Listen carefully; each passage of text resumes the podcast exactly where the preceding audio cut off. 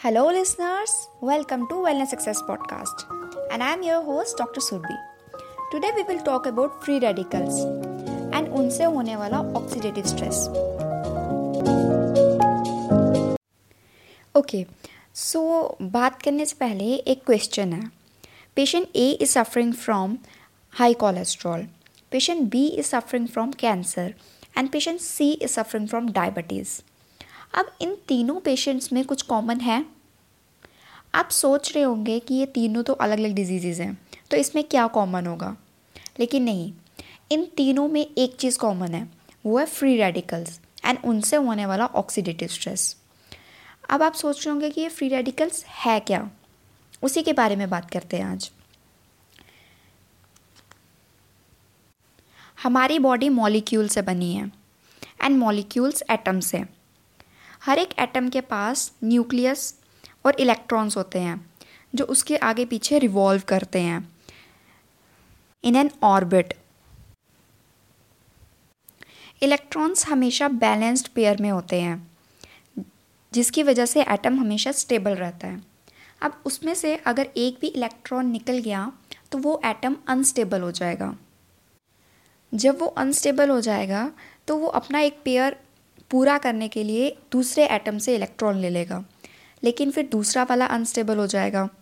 इसी तरह ये अनस्टेबल एटम्स एक दूसरे से इलेक्ट्रॉन्स लेते रहते हैं और हेल्दी सेल्स को डैमेज करते रहते हैं।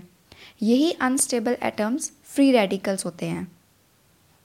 ये फ्री रेडिकल्स हमारे सेल स्ट्रक्चर्स को डैमेज करते हैं डीएनए को डैमेज करते हैं which are the first step towards cancer एक एग्ज़ाम्पल देती हूँ जिससे आप अच्छे से समझ पाओगे।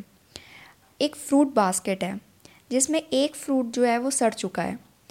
अब वो फ्रूट अगर वहाँ से नहीं निकाला गया तो वो बाकी फ्रूट्स को भी सड़ा देगा।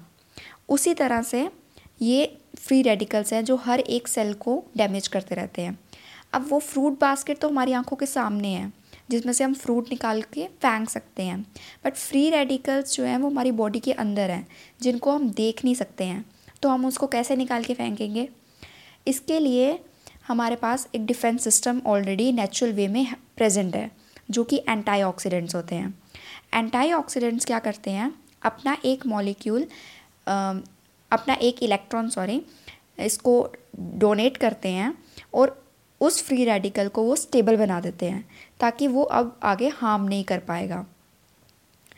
तो अगर हमारी बॉडी में प्रॉपर एंटीऑक्सीडेंट्स प्रेजेंट हैं तो ये फ्री रेडिकल्स जो हैं, वो ऑक्सीडेटिव स्ट्रेस नहीं करेंगे। अगर ऐसा प्रॉपर नॉर्मल वे में होता रहे तो कोई डिज़ीज़ नहीं होगा। बट डिज़ीज़ होते हैं। उसका कारण है इम्बैलेंस या तो फ्री रेडिकल ज़्यादा प्रोड्यूस हो रहे हैं, या तो एंटीऑक्सीडेंट्स हमारी बॉडी में कम हैं।